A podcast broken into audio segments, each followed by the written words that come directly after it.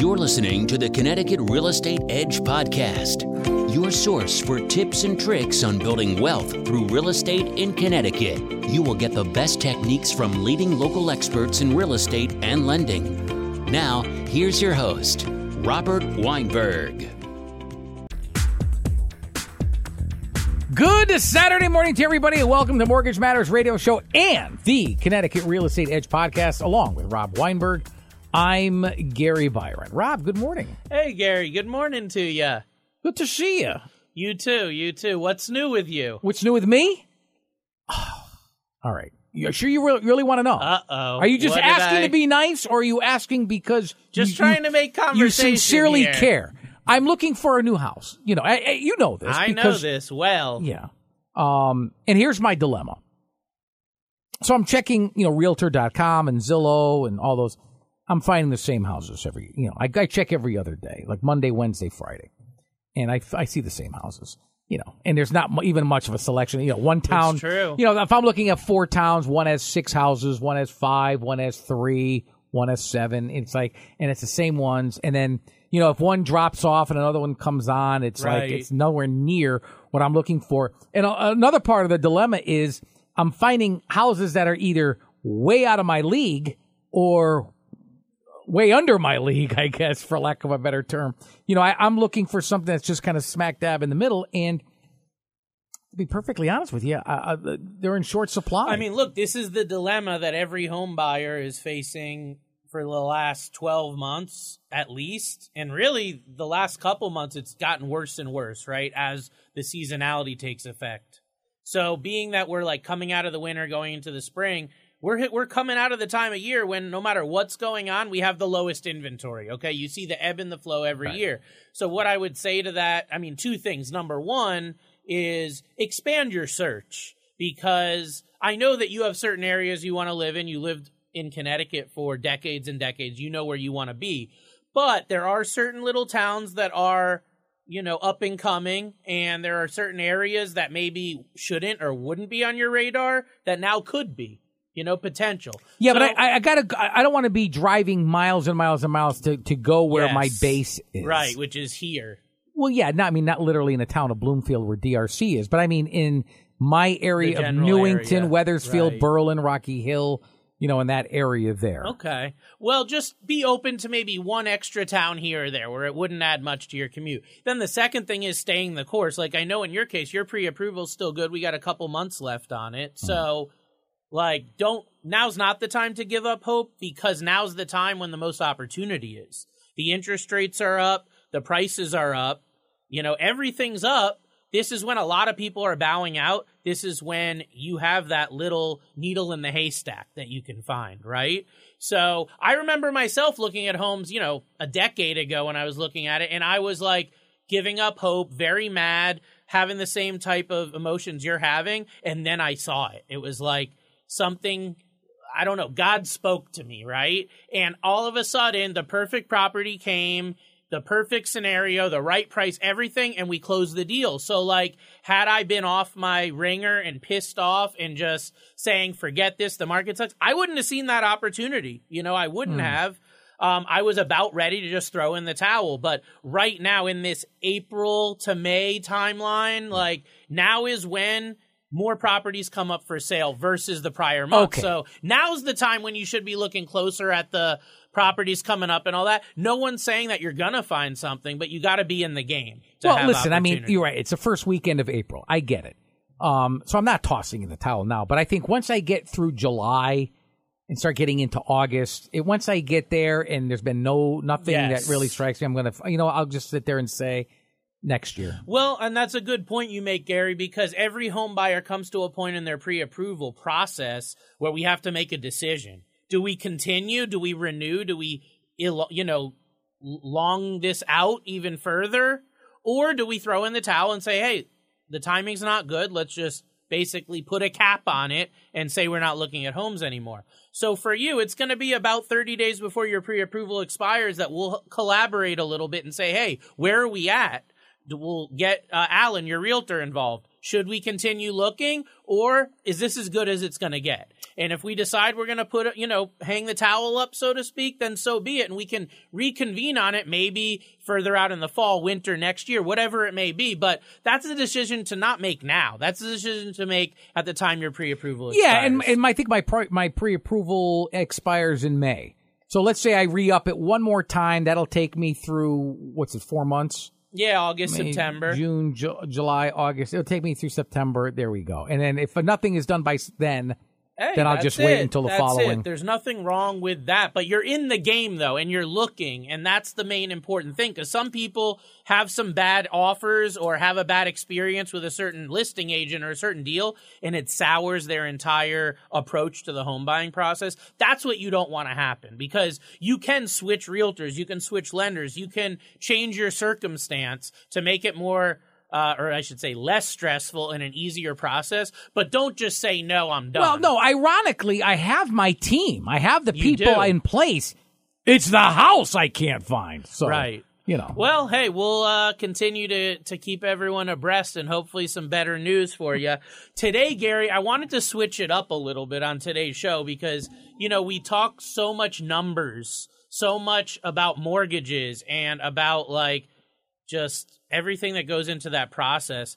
And I think that there's a lot of information out there, and a lot of people want to know about not only the numbers behind a mortgage, but the trends that go with the housing market, especially right now with inventory being tight and a lot of people out there in the market looking for homes and having trouble let's talk about the housing trends. I want to talk about the forecast of housing trends. I've done done a good bit of research going into the show today so that I have some real concrete information to share about housing trends and what's next for homeowners. What's next for home buyers? What's next in the housing market cuz we are continually seeing this shift and as the seasons change, I think it'll be even more pronounced now too. What are then? What are some of the key trends that you're seeing or, you anticipate right now? So I know there's a lot of people calling for a housing crash, and I'm sure many home buyers like you would be very excited to hear about a housing crash or homes going down. No, 20, because I'm selling a house as well. So I mean, you know, I don't want I don't want that to happen. Right. I, would just be happy if there was greater inventory right now. That's you know. That's for sure. Well, a lot of people are calling for the housing crash, whether they want it or not. It would make it easier for a lot of people to buy homes. So I don't think that's going to happen. What I can see and have even just in the last few weeks heard is continued support of increasing home prices. So we're not talking about homes going up 20, 30% like they did in the last year or two. And we're not talking about bidding, you know, 30,000 over the asking price, which has been common over the last couple years, but just a slow and steady increase in housing prices. 2 to 3 to 5% a year. That's what's average. That's what we're going to continue to see. And the reason we're going to continue to see that is because supply and demand. Very low supply of homes, lots of home buyers, lots of demand for people that want to move, right? So those are people that are going to be looking at listings every week. Those are people that are going to be going to open houses. They're not going to be only bidding on houses that are 20, 30, 40% off their highs. They're going to be putting bids on homes that, you know, at list price, maybe a little over list price. I don't think we're going to see that 20, 30,000, 50,000 over ask other than maybe isolated, you know, isolated situations. So a slower pace of increases than what we've seen. The next thing is talking about the volatility in interest rates. So that obviously has a big effect on the housing market. And I'm not only talking about interest rates going up because they have obviously gone up quite a bit in the last 12 to 18 months, but I'm also just talking about the volatility where it's like up one day, down another. You know, one day the interest rate you might qualify for is six and a half percent. A week later, it's six and an eighth. How can there be so much of a gap, right? How can there be so much volatility in the market? And what that creates for home buyers is uncertainty. Well, I was approved for this much at one time, but now I'm approved for a lot less. That scares me as a home buyer, right? I don't know what my mortgage payment's going to be. It's changing so much. I think that like five or 10 years ago when the internet wasn't so top of mind for everyone, when we weren't on our phones getting information constantly, the day-to-day fluctuations in interest rates they didn't really matter. If you weren't a real estate professional or mortgage professional dealing with buyers on the ground you know ground floor every single day the interest rates changing didn't really matter. But now because this media is so in our faces and they're putting out news stories and you're getting all this information that day to day now can scare people. And I, I think that that's a bad thing because it used to be up to the professionals. Now you can get what whatever information you want as a home buyer, good or bad or indifferent. And sometimes it's inaccurate. Um, another thing that I think we're going to see is an increase demand for sustainable living. Okay. And also eco-friendly homes. So I know that some in the older generation could give two rats, you know what, about the uh, eco friendly and some of that. Others really, it's a big deal to them.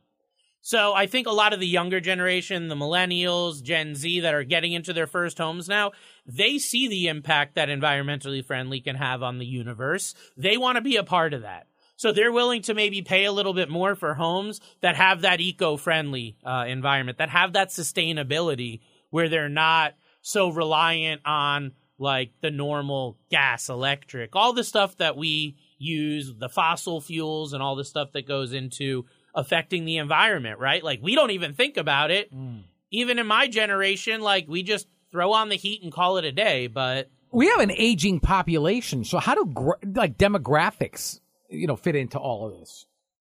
So aging population is big because as medical care advances, people are going to be able to stay in their homes for longer, right? That means that the homes that they live in are going to need to be more accommodating for retirement, for that final chapter in life. So what we're talking about is smaller homes, less square footage, so easier to move around, mm-hmm. and also condominiums.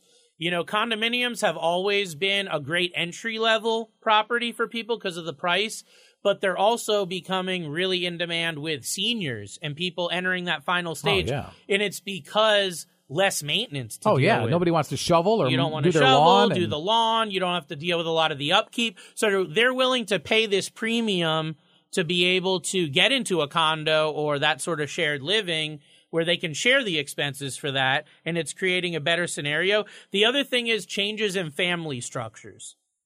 This is something we haven't really touched on much, but what I've been hearing and seeing with a lot of my clients is that as the population ages, as their parents age, right? Instead of just going on to that assisted living or going on their own, because of the increase in home prices, a lot of families are choosing to be together and say, hey, let's get a home with an in law apartment and have mom and dad along with us. They can help with the kids. they I know it sounds crazy, but I will tell you I've had you know, a half a dozen I can think of in the last year that were moving from a regular home and looking to upgrade simply for the reason that they want to have multi generational households. So they're talking about having parents, grandparents living with them for that final chapter because they can, right? And that person can then help chip in for the mortgage, chip in for the taxes and all that stuff. Hmm. So I think the changing in family structures, that right there can create a demand for actually larger homes or homes with more of the amenities we're talking about, like the in-law apartments, two master suites, you know, that sort of thing. Um, and then millennial and Gen Z actually prefer smaller and more affordable homes. So what, what we're looking at there is a lot of millennials, Gen Z, they saw their parents go through the last housing crisis. They saw many friends, family, and, and, acquaintances get foreclosed on, right? Or lose their homes to short sale, that sort of thing. And they remember that. Like, I even remember myself, you know, being young, pretty young at the time, starting in the industry. I remember a lot of families that I worked with and, and friends and family of them and hearing about these foreclosures, right? So it stays in our head. So they don't want that. So they're being a lot more economical when it comes to lower mortgage payments. Okay. No matter what the rate is, I want a lower price on the house. I want a smaller house, less utility bills, less upkeep, less maintenance, less cost. Now that savings on my home expense, I can now redirect to funding a better retirement, maybe retiring early, traveling a lot more. A lot of these people in the younger generation have remote work. They can work partly or fully remote. They want to travel. They don't have the money to do that. But if they get rid of that high expense of living in the city with a high mortgage, high taxes, all that, and they can cut that down, now they have money to fulfill these life experiences that they want. This travel, this more engagement in culture, right? Mm-hmm. they're not just working to pay their house bill anymore, pay their mortgage. They're not house poor. They're they're working every day to fund their lifestyle and housing is going to be a smaller portion of that for them, not larger like in the previous generation. But you, there's such a variable interest rate out there right now. That's got to impact all of this. No, it does, Gary. It does. You know, and I know even you, in your case, you've been concerned with me about rising rates, and you're someone in the market. And, you know, you extrapolate that. You're someone who's, you know, owned a home. You've had a, a home before. But look at it now from the standpoint of someone that hasn't. It's scary, right? Mm. Especially if you're someone that is in communication with your wealth team, your mortgage advisor, your realtor, financial advisor and you're hearing about the volatility with interest rates, you're seeing the the news, you're you're reading the headlines. Unfortunately, I do think that some people are going to get just scared out of the market by hearing that. And the unfortunate thing is when we saw a spike in interest rates in November last year, they went up to like seven and a quarter to seven and a half, mm. that range you saw a lot of buyers get out of the market at that That's point. Right. But what happened just a few weeks later is the rates came down. Okay. They came down significantly.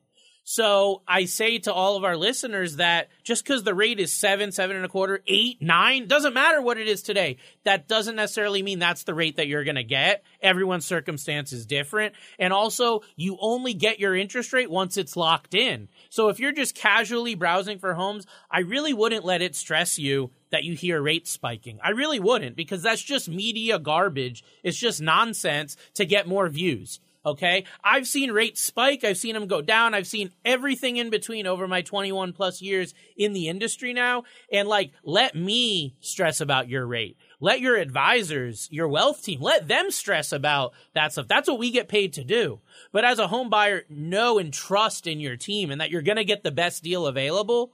Also trust in the process in the long term of it. Meaning the rate you get today is not necessarily the mortgage or the rate that you're going to have a couple years from now. So I think that that higher rate or that volatile rate scenario is going to just create a slowing in price growth um, it's going to make some buyers have a lot of difficulty finding a home because, as I said earlier, if they were approved for four hundred thousand and now they're only approved for three seventy five because of the rates going up or being volatile, well, that can create a scenario of uncertainty, and that can create a scenario where they feel like they're not empowered anymore. Well, I thought I had this, now I only have this, and it sours their taste of the housing market. So that's another thing. I do think one silver lining, though, of the volatile interest rates and of people potentially getting out of the market is going to be an increase in rental demand. You know, we've talked about investor loans, we've talked about, um, you know, buying homes to rent out. Those are going to be beneficiaries of people bowing out of buying homes because those people have to live somewhere. We've seen a large increase in rents the landlords are the one that benefit from that. And i think we're going to see an, a further increase in rents maybe not a huge increase mm-hmm. or spike but a further increase as more people bow out of the housing market and get into being renters. Or they're just not qualified for a mortgage. Exactly. folks you're listening to mortgage matters radio show in the connecticut real estate edge podcast.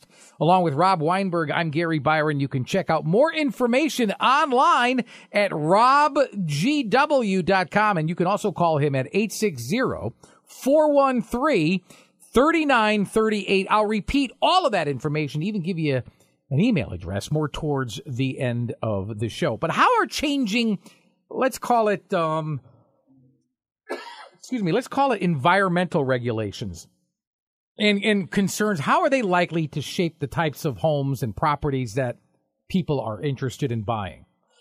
Right. So, what we're seeing with the increase in regulations and concerns uh, really is going to be energy efficiency and eco-friendly homes. There's going to be a higher demand for energy efficient homes that'll lower utility bills. There's going to be a higher demand for properties that are eco-friendly, like we were talking about sustainability, that that sort of thing.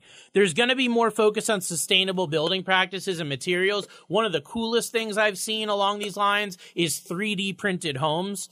So they're taking homes that would have needed to be you know, an entire construction crew and a couple months to build, and they're literally turning on a 3D printer, putting the materials in, giving the plan, and the 3D printer is able to print a home in mere hours. Okay. That's going to create less expensive homes. They're made with eco-friendly materials. So it's going to be the perfect storm. Now, this is just catching on. I think they've just uh, built the first couple homes that are being 3D printed, but this is what I see as the future of affordable Uh, housing. need a 3D printer printing a home. Yes. So instead of a builder sitting there and hammering a nail, there's going to be a printer that looks like a robot that actually can print that home. So it prints the materials, it prints out concrete, basically. It prints concrete according to a specific plan that Who, it's given. who makes this printer, brother?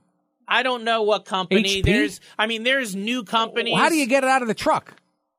It's a robot.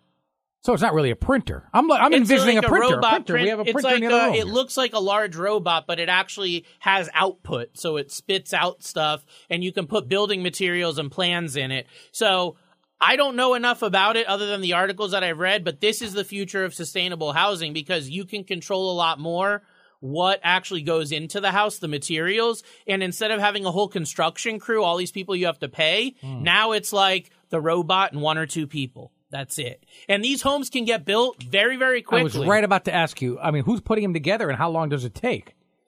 So the other thing is great interest in outdoor spaces. Uh, that's big. People want to be outdoors a lot more and access to nature. I think there's still this residual effect from COVID that people still they want that freedom, right? They don't want to be cooped up in this small space. So even if you have a smaller square footage home, you still want that outdoor space. You want that additional accessibility to be in nature. And that's a hmm. big thing that's driving the eco-friendly for the future. So what are what can home buyers expect? Let's say in terms of we were talked about already availability, but affordability as well in the in the coming let's say the next few years. I would say the way it looks right now is that this low inventory, it's going to keep escalating prices. Like I said, slow and steady. I don't see us with big spikes. I don't see us with 20% growth. I don't see the 50,000 over ask or any of that crazy stuff from the years that have gone, but I do see a continued low inventory. So there are going to be new homes coming on the market. There's going to be a lot of people buying and selling, but it's still historically low. It's still not enough to take care of all the people that want to buy homes. Okay. So that's going to create that continued price growth. The increasing demand for homes, I think ultimately will create more of the bidding wars we saw years ago, right? So multiple bid bids coming in on, on one home. That can drive the price up. But before the show, you were telling me as someone that took a lower offer because it was cash. Mm-hmm. So every situation is different. You have to be a little bit more particular about getting your act together when it comes to your professionals and who you work with to make sure you get the deal. And I think that the interest rates, if they continue increasing, it's going to make it more difficult for certain buyers to qualify. It's going to make them leave the market because they can't even afford that entry level home. You know, last week, I'm not sure what day, I think it was Tuesday. I thought I saw on the cover of the Wall Street Journal as as Hartford, the Hartford market being one of the I more desirable and affordable um you know I, I i guess geographical locations Yes. uh, or promising emerging emerging markets uh is is is that true i mean is this really It is. That's the second article this year I've seen about Hartford County and Hartford MSA being one of the top growth markets in the country. Look, let's be real. If you've been studying or looking at the Hartford County market, it's been depressed for decades. You know, like it's been Well, one of the worst markets. when i saw this i was like but be kidding me. realize you can only hold it down so long. So like Hartford being depressed, there's pockets, you know, Glastonbury's not a bad area. You know, there's certain areas in Windsor that are good. But like when we talk about Hartford County, a lot of people zero in on Hartford, like the city, the inner city. That area has been depressed for long. Now they're building like nicer properties around there. They're trying to gentrify the area. That's great. Suburban areas that have affordable homes are going to be in demand. Rural areas that before no one would even look at, now they're working remote sometimes or maybe full time. These rural areas are actually catching fire. Okay, on the housing market in a good way. People are moving there that wouldn't have even considered it before. So that's a big trend. Cities with growing job markets and lower costs of living, that's huge. The growing job market, I don't think is as relevant nowadays because of the fact that so many people, especially in white collar jobs, are working remote. So that's big and just low cost of living. When people look at Connecticut and compare it to California, New York, New Jersey, believe it or not, Connecticut actually has some of the more affordable taxes, has some of the more affordable properties when you compare it to other high cost areas. Now, if you compare it to the Midwest, you compare it to the South, it looks horrible. Why would anyone move here? Right. But most of the people I'm seeing moving into Connecticut are coming from higher cost areas, specifically New York, New Jersey, California. So as far as being, you know, the digital connectivity and, and as you were saying, people are, the trend is more remote working. That, that's all it's going to impact, I would imagine, housing trends and preferences. More right? demand for homes that have the home office, right? Okay. If a home that has two home offices or two rooms that can be used as home office, that's huge because if both spouses work from home, that's what they're looking for. Also, high speed internet is really important. I mean, we take that for granted nowadays, but certain homes, believe it or not, have like fiber optic already wired in. They have certain internet capability already wired in. Only somebody that's a true tech pro is going to have that sort of thing or look for that sort of thing. But it can cost a lot of money to get a house outfitted with that. So for someone that's a big time like tech guy and works from home, they're going to want that high speed internet already you know, already in the house. And it could be the difference between them buying that house or something else. Another thing is less proximity focus. So, like we were saying, with so many people working from home, many don't care if they're 20 minutes from the office anymore. They can be two hours from the office, save a bunch of money, and do their work from there. So that is a big thing is getting away from that urban center and then more outdoor spaces, more natural amenities, that sort of thing that we were talking about. All right, I'm going to ask you one more question and maybe you can get answer this in, in about a minute. Advice. What kind of advice do you have for current homeowners looking to make changes or even improvements to their homes in anticipation of future market conditions? Definitely. So if you're a homeowner and you're looking to change your home around to make it more accessible, to make it more attractive when you go to sell it, consider making energy efficient upgrades. Consider making your home a smartphone, doing improvements on your home that will help that energy efficiency and, and actually help tech enable your property.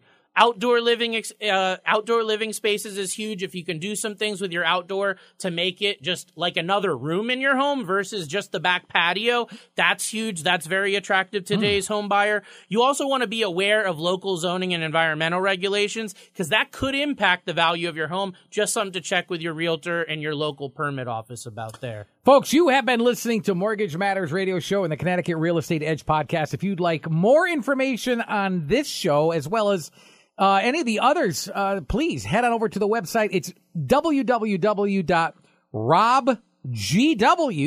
It's that simple. You can also email this show. It's very simple to do that as well. It's Mortgage Matters Radio Show at gmail.com. Maybe we can get your question answered right here on these very airwaves. Um, as far as the phone number is concerned, if you'd like to set up an appointment with Rob Weinberg, easy to do. 860 413 3938. Again, it's 860 413 3938. For Rob Weinberg, I'm Gary Byron. Thank you so much for listening to Mortgage Matters radio show in the Connecticut Real Estate Edge podcast. Until next weekend, have a good one, everybody. So long. Thanks for listening. If you have questions about the information we've covered or would like to discuss mortgage financing for your situation, you can reach Robert Weinberg by visiting www.robgw.com.